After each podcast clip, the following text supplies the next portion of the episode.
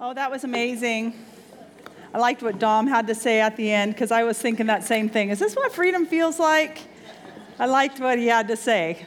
Put my, my mind and perspective on the right thing. How many of you rode the buffalo last night? Did anyone stay on for a long time? No. Someone did? My daughter rode it for, I think, not even a half a second.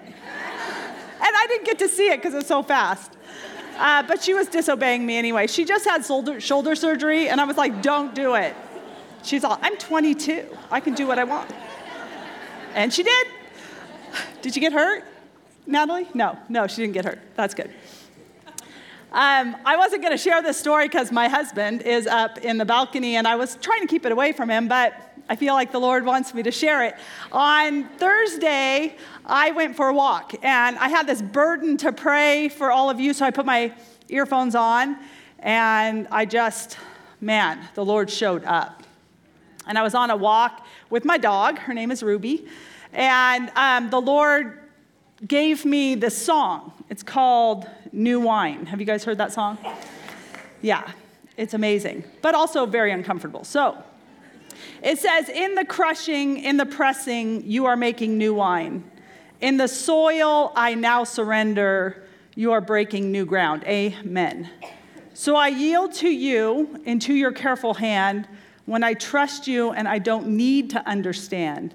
Make me your vessel. Make me an offering. Make me whatever you want me to be. I came here with nothing, but all you have given me, Jesus, bring new wine out of me. And so I just started praying that over this weekend. Actually, that song became my prayer for this weekend. And so I'm walking in my neighborhood. There's not sidewalks in my neighborhood.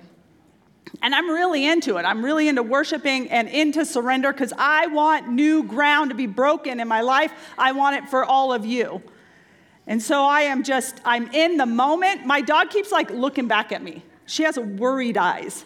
I don't pay attention to it like at first, but then she keeps doing it. But she keeps moving forward because she realizes that's what I'm doing, but she keeps looking back. So then I decide, well, maybe I should look behind me. So I look behind me and I almost got hit by a car. And I realized that's why my husband thinks I'm situationally unaware. So that's why I didn't want to share this story, because it'll just be another thing that he has to be like, yeah, see, I told you, you're situationally unaware. But I just realized in that moment, I thought, isn't it interesting that my dog was going to go where she didn't want to go, but she was going to go because I was leading her there? And it was a bad, that was a mistake. She shouldn't have. But I realized that I need to do the same thing with my God. He doesn't make mistakes. And as I look back at him with worried eyes, he's not going to get hit by a car. He's got me. And that's what surrender looks like. And we had this amazing time of surrender last night. It was very, very sweet. But I want you guys to realize that surrender is not a one and done thing. Have you realized that already? Because as soon as we wake up, in fact, I didn't even need to wake up this morning. In the middle of the night, I woke up and had taken back whatever I gave to him last night. And we realize that in those moments, we need to continually offer it. I often have women ask me, How do I live a surrendered life? You know how you live a surrendered life? You practice surrender. It's when you pick it up, you lay it back down. And it's like forgiveness. A lot of times you have to do it over and over and over again, sometimes in the same minute, right? And surrender is a lot like that. Lord, I give it back to you. Oh, I just took it. Lord, I give it back to you. And it is in this continual process that we learn how to live a surrendered life.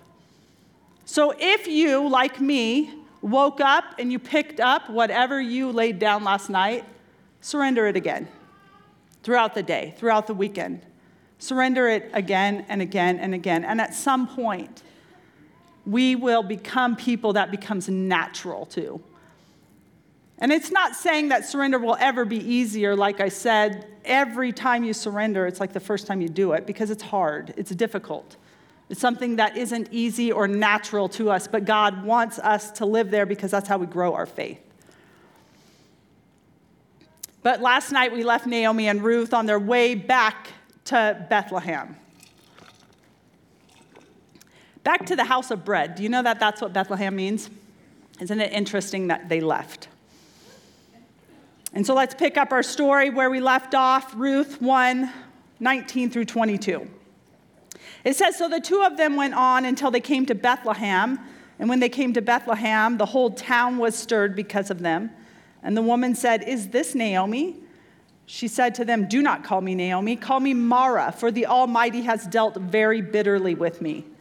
I went away full, and the Lord has brought me back empty. Remember, that's a huge theme in the book of Ruth.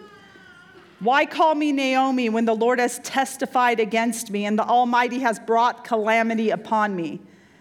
So Naomi returned, and Ruth the Moabite, her daughter in law, with her, who returned from the country of Moab. You get this idea that they really want us to know she's from Moab. And they came to Bethlehem at the beginning of barley harvest. So as soon as Naomi returns, the whole town is stirred. And that means everybody. Everyone. In the original Hebrew, stirred means to rush about madly, to make a great noise. And this is showing us that they had standing in the community before they left. Everybody knew them. And even though the whole town is in an uproar, it is the women who come to Naomi to ask her, Is that you, Naomi? And the fact that she is known by them shows us that they stayed in the promised land during the, during the famine. They did not go to Moab. They did not leave. See, these people knew her from before she left. These are the people that decided to stay in the promised land in the famine under the covenant promises of God, and, in, and they survived. They survived. And apparently, they were in better shape than Naomi because even though they remembered her, it would seem that her physical appearance was quite changed by the years of hardship by the grief. And there's really nothing like girlfriends that are straight shooters, right? To tell you that the years haven't been kind to you. And that's exactly what they're doing here, but Naomi knows it. Sherry knows it.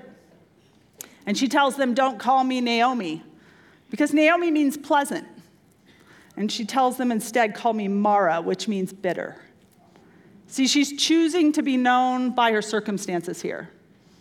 The, the circumstances of her life have embittered her. Got Questions says, in its figurative sense, bitterness refers to a mental or emotional state that corrodes or eats away at. That's what bitterness does. Bitterness will eat away at us. and bitterness can affect anyone experiencing profound grief or anything that acts on the mind the way poison acts on the body. That is what we're signing up for when we are, when we are allowing ourselves to dwell on bitterness. And this is what she wants to be known by.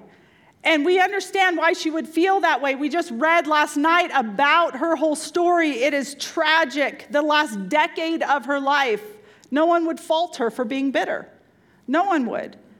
But she is making a choice to be known by her grief, by her disappointed hopes, by her failures. Anybody been there? I have. And see, bitterness is like a weed. It grows if left unchecked. And that's why the Bible calls bitterness a root. It will take over your life and it will cloud the way you see God, the way you see the world, and the way you see people around you. It affects everything.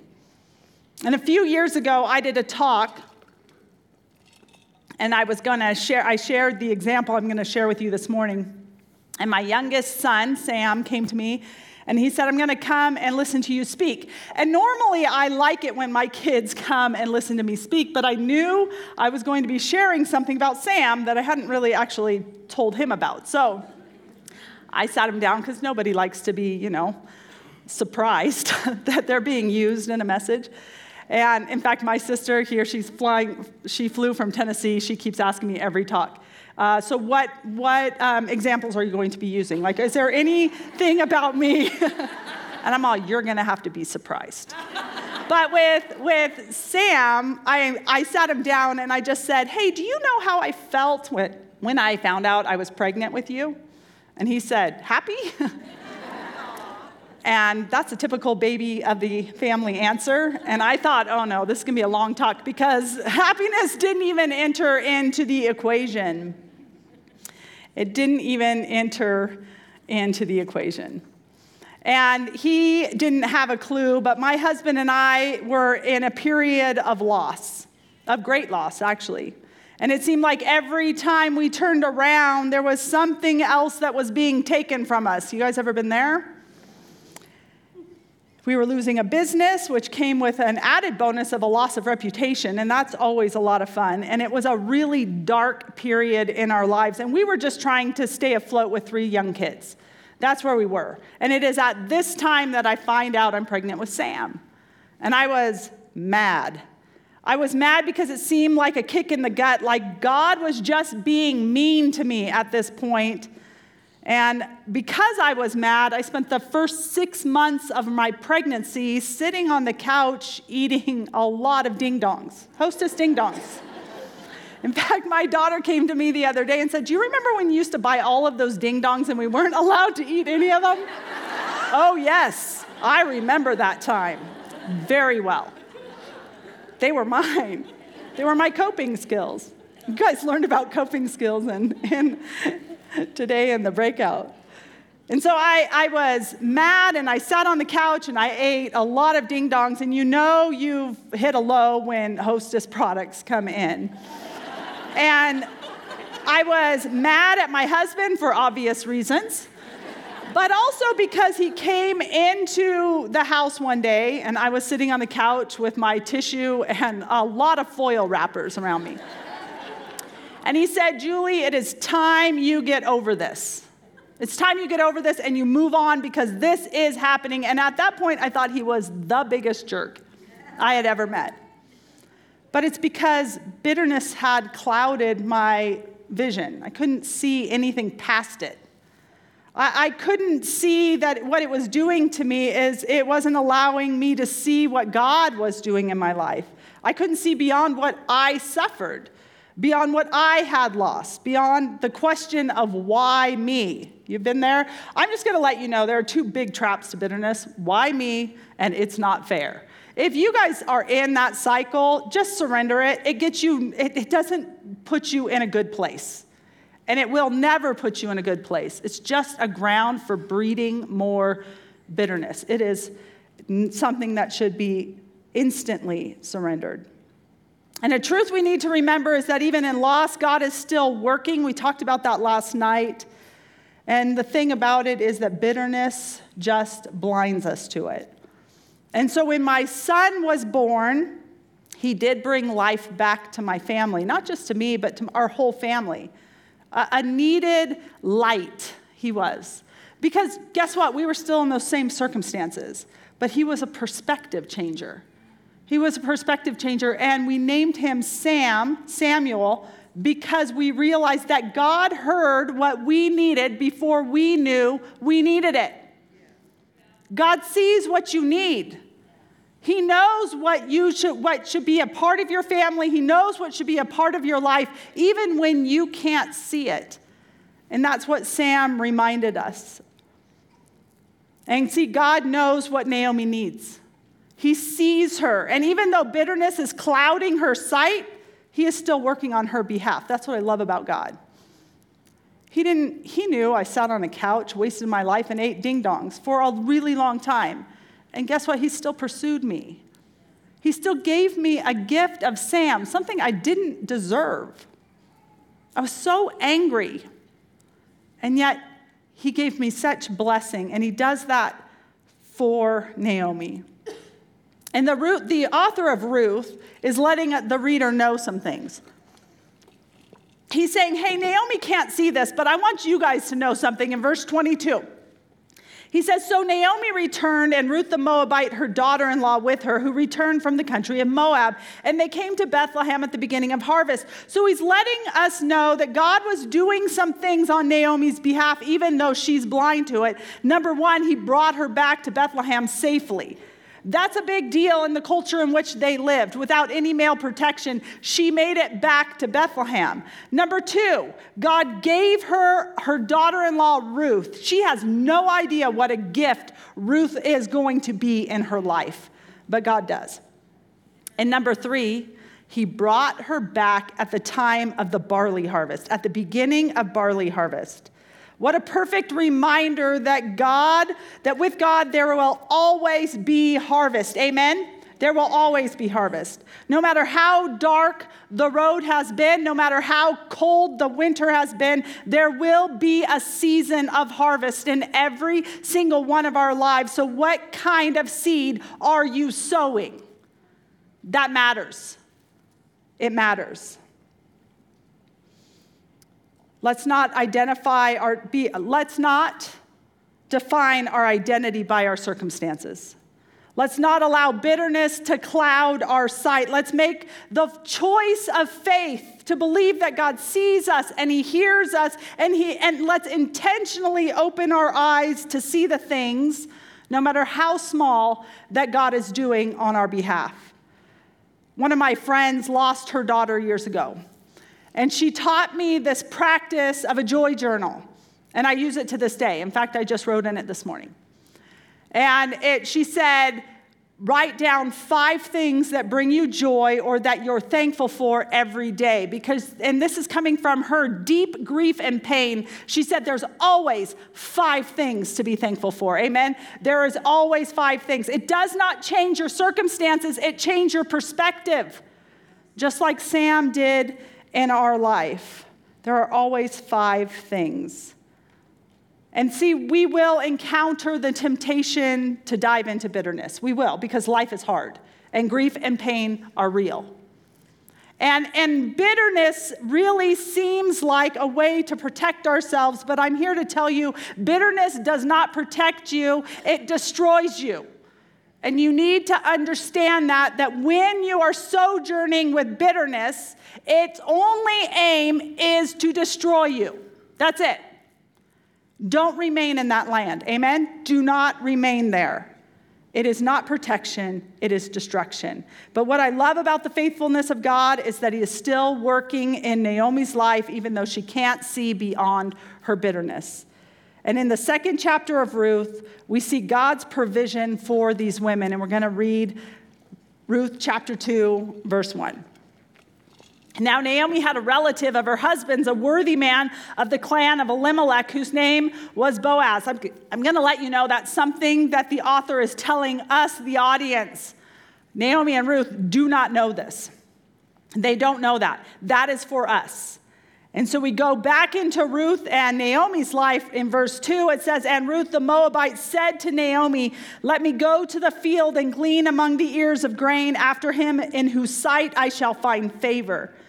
And she said to her, Go, my daughter. So she set out and went and gleaned in the field after the reapers. And she happened to come, she just happened to, by the way, come to the part of the field belonging to Boaz, who was of the clan of Elimelech. That's the second time we've been told that. And behold, Boaz came from Bethlehem. There's another just happened to, a behold moment. And he said to the reapers, The Lord be with you. And they answered, The Lord bless you. And then Boaz said to his young man who was in charge of the reapers, Whose young woman is this? And the servant who was in charge of the reapers answered, She is a young Moabite woman, woman who came back with Naomi from the country of Moab. She said, Please let me glean and gather among the sheaves after the reapers. So she came, and she has continued from early morning until now, except for a short rest. So, part of the Lord's provision for the poor and the marginalized in ancient Israel was this whole idea of gleaning, and it was actually built into his law in Leviticus 19. And the landowners that owned all of these fields and crops, they were not to harvest every piece of grain or fruit from their fields, but they were to leave some back. And this is how those people that didn't have anything were provided for that they could go after the reapers, after the harvesters, and they could collect what was left over and it would not be stealing. And it wasn't a handout, they were working hard for it. And that is exactly what Ruth is doing.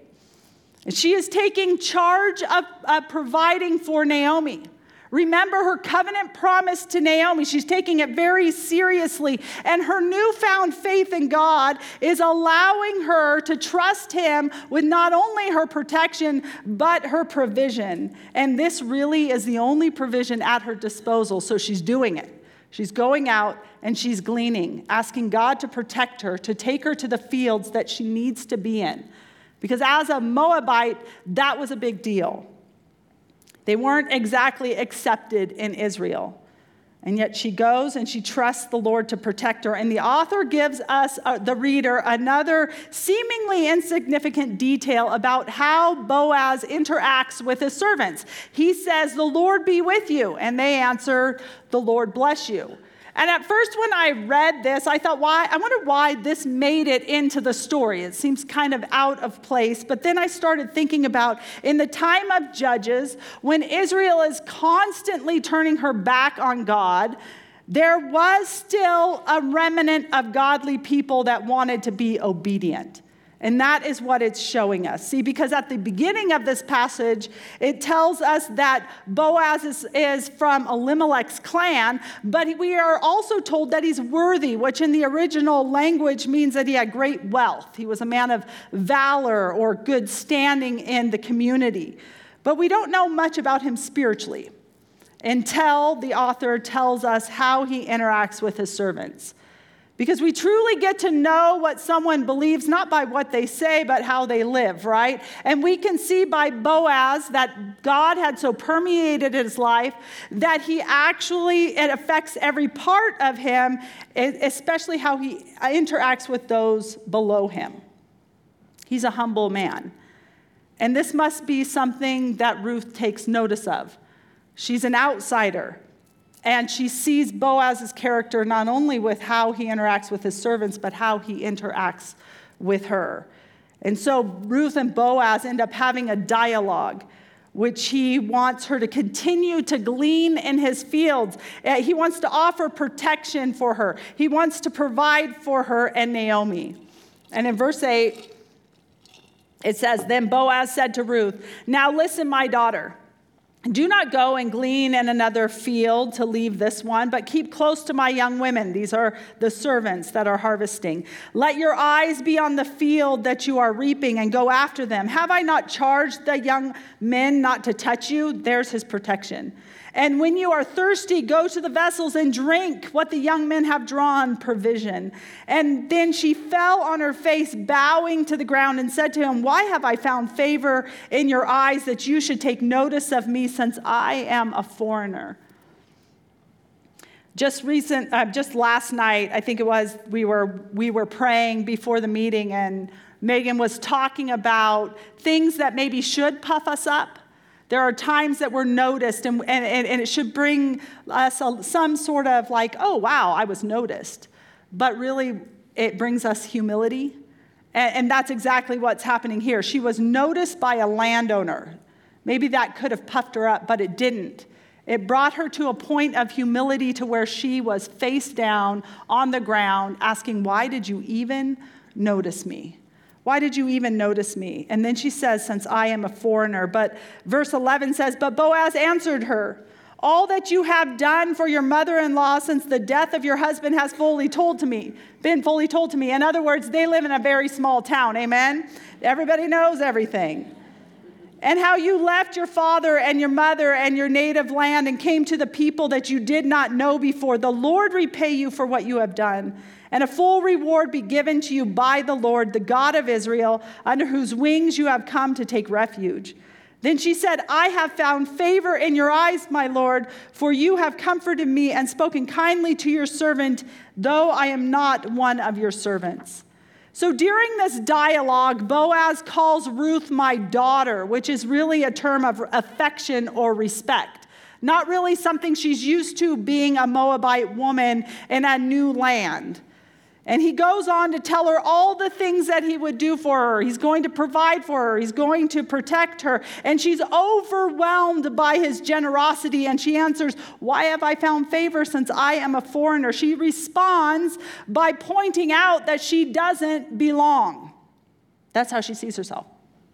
Why would you even look at me? I don't belong. But he assures her by reminding her that she does belong. She gave up her old life, she has left her past behind. And then he reminds her it is the Lord that repays and rewards her. The Lord, the covenant God of Israel, that has made her acceptable and part of the Israel, Israelite family when she decided to take refuge under his wings. That's what changed her. And she doesn't understand. And again, she identifies herself with a servant, which in the original language, there are two words for servant for a female. And she's identifying herself with uh, being a slave. It's the lowest rung on the ladder. And an Israelite man would not be able to marry a Gentile slave. And that's what she's identifying herself as. And what I found interesting in this chapter is how much it has to do with identity. This whole chapter is about identity. We have Naomi identifying with her bitterness. And now we have Boaz explaining Ruth's new identity through God because she came under his covenant promises, but she doesn't understand. She doesn't get it. And Ruth identifies herself as a slave. Our identity matters. Where we get our identity from, it matters. It matters. I just recently was um, looking at a, I think it was an Instagram reel. So you know it's true.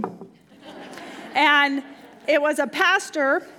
Actually, it was a young kid. He, I don't know if he was a pastor. He kind of seemed like one, but he was a young kid. And it was just so amazing what he said about identity. He said the way you think affects the way you feel, the way you feel affects what you do, and what you do affects the way you think. So it's this whole cycle. The way you think, the way you feel affects what you do, and it affects what you think. And so it goes around and around and around. And really, it's a continuous cycle until something breaks the cycle. Amen? It will just continue in your mind over and over and over again. And then he goes on to explain how important our identity in Christ is because the enemy doesn't want you to know what your identity in Christ is. Why? Because that continual motion, it's a continual loop. You know what else is a continual loop? A chain. The enemy wants to keep you chained to your false beliefs about yourself. He does. That's what he wants for you. And your identity matters because when you know who you are in Christ, there is freedom. There is freedom. You know who you are, and then you are uh, you're free to act in that way. You are free to act in that way, and that continual loop is broken. Where are you finding your identity? And I know in all of our lives, and I'm even thinking myself, there are places right now that are coming to my mind that there are places that I need to break some cycles. Amen? There always will be. But where are you finding your identity? How are you defining yourself? And see, no matter how these women define themselves, either bitter or as a slave, guess what? Boaz. You know how Boaz saw them? He saw them in light of his covenant God. That's how he saw these women, and no other title mattered. No other title mattered. For those of us who know Jesus and are covered by his blood, we are under a new covenant. But do you know it's the same promise keeping God of the Old Testament? He is a promise keeper. And it doesn't matter what you have done in your past or where you have come from, God, through Jesus, has given you a new identity. And it is the only one that matters. And even if what the world says about you is true, because let's look at Ruth. Ruth was a foreigner, and she was a servant at this point in her life. So it was true, but those things did not define her. They did not define her because God had given her a new title. It was my daughter, and it was the only one that mattered. Don't choose to identify yourself by your circumstances any longer. Shed that guilt. Whatever has gone on in your past, shed the guilt and claim the forgiveness of Jesus. Claim it. Take off the shame. That's one of the biggest lies, that shame. I love the song we sang last night, the, the gardens, what is that? The Graves into Gardens. And it has that line that says, He turns shame into glory. He's the only one who can. Amen. He's the only one who can. We need to take off that shame and we need to live in light of our new identity so we can break that cycle and live in freedom. There is freedom. And it, a lot of times our expectations are of what freedom looks like, but that's what I loved about that song this morning. Is that it doesn't necessarily look like we think it's going to look but there are glimpses, like Dom said, of heaven. There's glimpses of what it will be like one day because we have the hope of Jesus that we're going to shed those chains. When we see him face to face, we will live in complete freedom. That is our future. This is not our home. This is not our home. In Ruth 2, chapter or verse 2, nope, chapter 2, verse 17.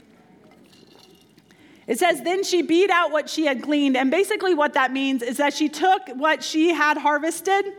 And when you have a small amount, you beat it out. You're separating the grain from the stalk. And when you have a large amount, you tread it out. You'll see both of those things in Ruth. And it was about an ephah of barley, which is a lot for a day's work. And she took it up and went into the city. Her mother in law saw what she had gleaned. She was probably very surprised. And she also brought out and gave her what food she had left over after being satisfied because Boaz had fed her lunch. And her mother in law said to her, Where did you glean today? And where have you worked? Blessed is a man who took notice of you. So she told her mother in law with whom she had worked and said, The man's name with whom I work today is Boaz. This is the very first time Naomi hears that name. It's the very first time. We've heard it oh, for a while. This is the first time she's heard it. And guess what? She says to her, her daughter in law, May he be blessed by the Lord, whose kindness has not forsaken the living and the dead. And then she also says, That man is a close relative of ours. He's one of our redeemers. That's a super important uh, verse in the book of Ruth. All of a sudden, Naomi realizes that God might be providing for them. And in this short interaction between Naomi and Ruth, we are given a front row seat to watching how one man's kindness melts away bitterness, or at least is starting to because we see Naomi is all of a sudden being able to see past bitterness to see how God is providing for them. See, our kindness matters. It has far reaching, it has a far reaching impact, affecting not only the way people see themselves, but also the way people see God. It matters. And today I want us, as we go out and we get to have a really fun, great day, even in the rain. It's still fun, right? And I want us to take some time to see how God has been working in your current circumstances. Take some time to write down those five things. Change your perspective. And even if those circumstances have caused you to shroud yourself in guilt and shame, take some time to walk out from under that. Just spend some time with Jesus and have him lift those burdens and take refuge under the wings of your covenant God, who redeems your story and brings life to the broken and calls you my daughter. See, one of the things that I wanted to talk about identity because I think we live in a world that really loves this whole identity talk. You need to know who you are and, and what do you identify as. I'm wanting you to understand that with Jesus, it's different. It's not about how much you know yourself.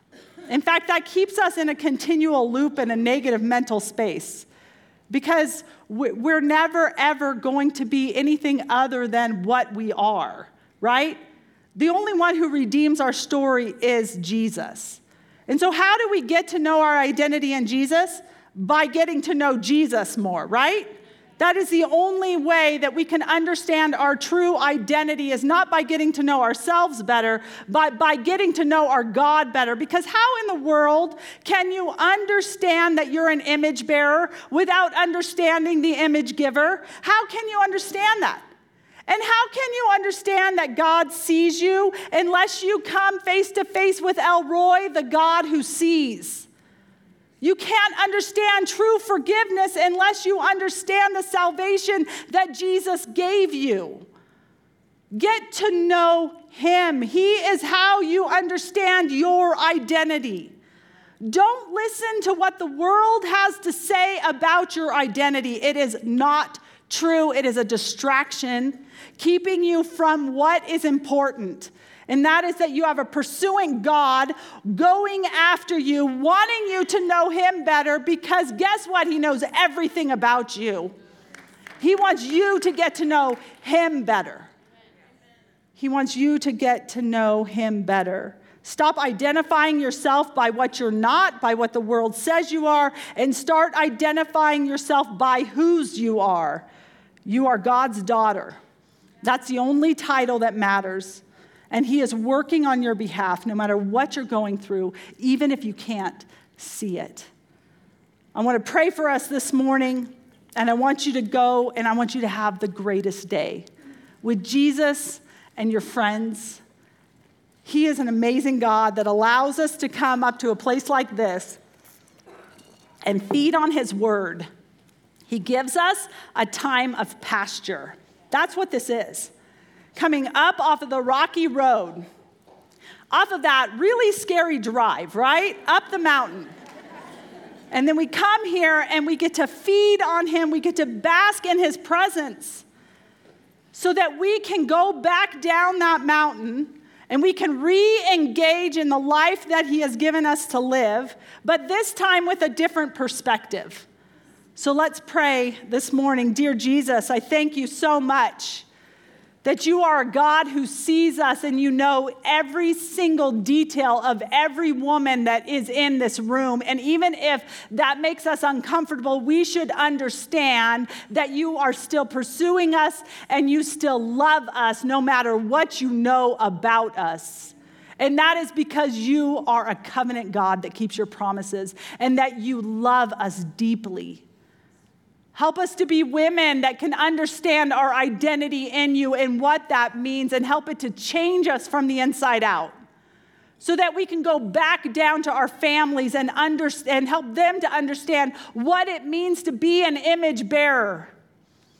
And God, I'm just, I, I've had it on my mind as Dom and I were talking earlier this morning God, help these women who are raising kids understand the eternal work that they are doing, even in the mundane.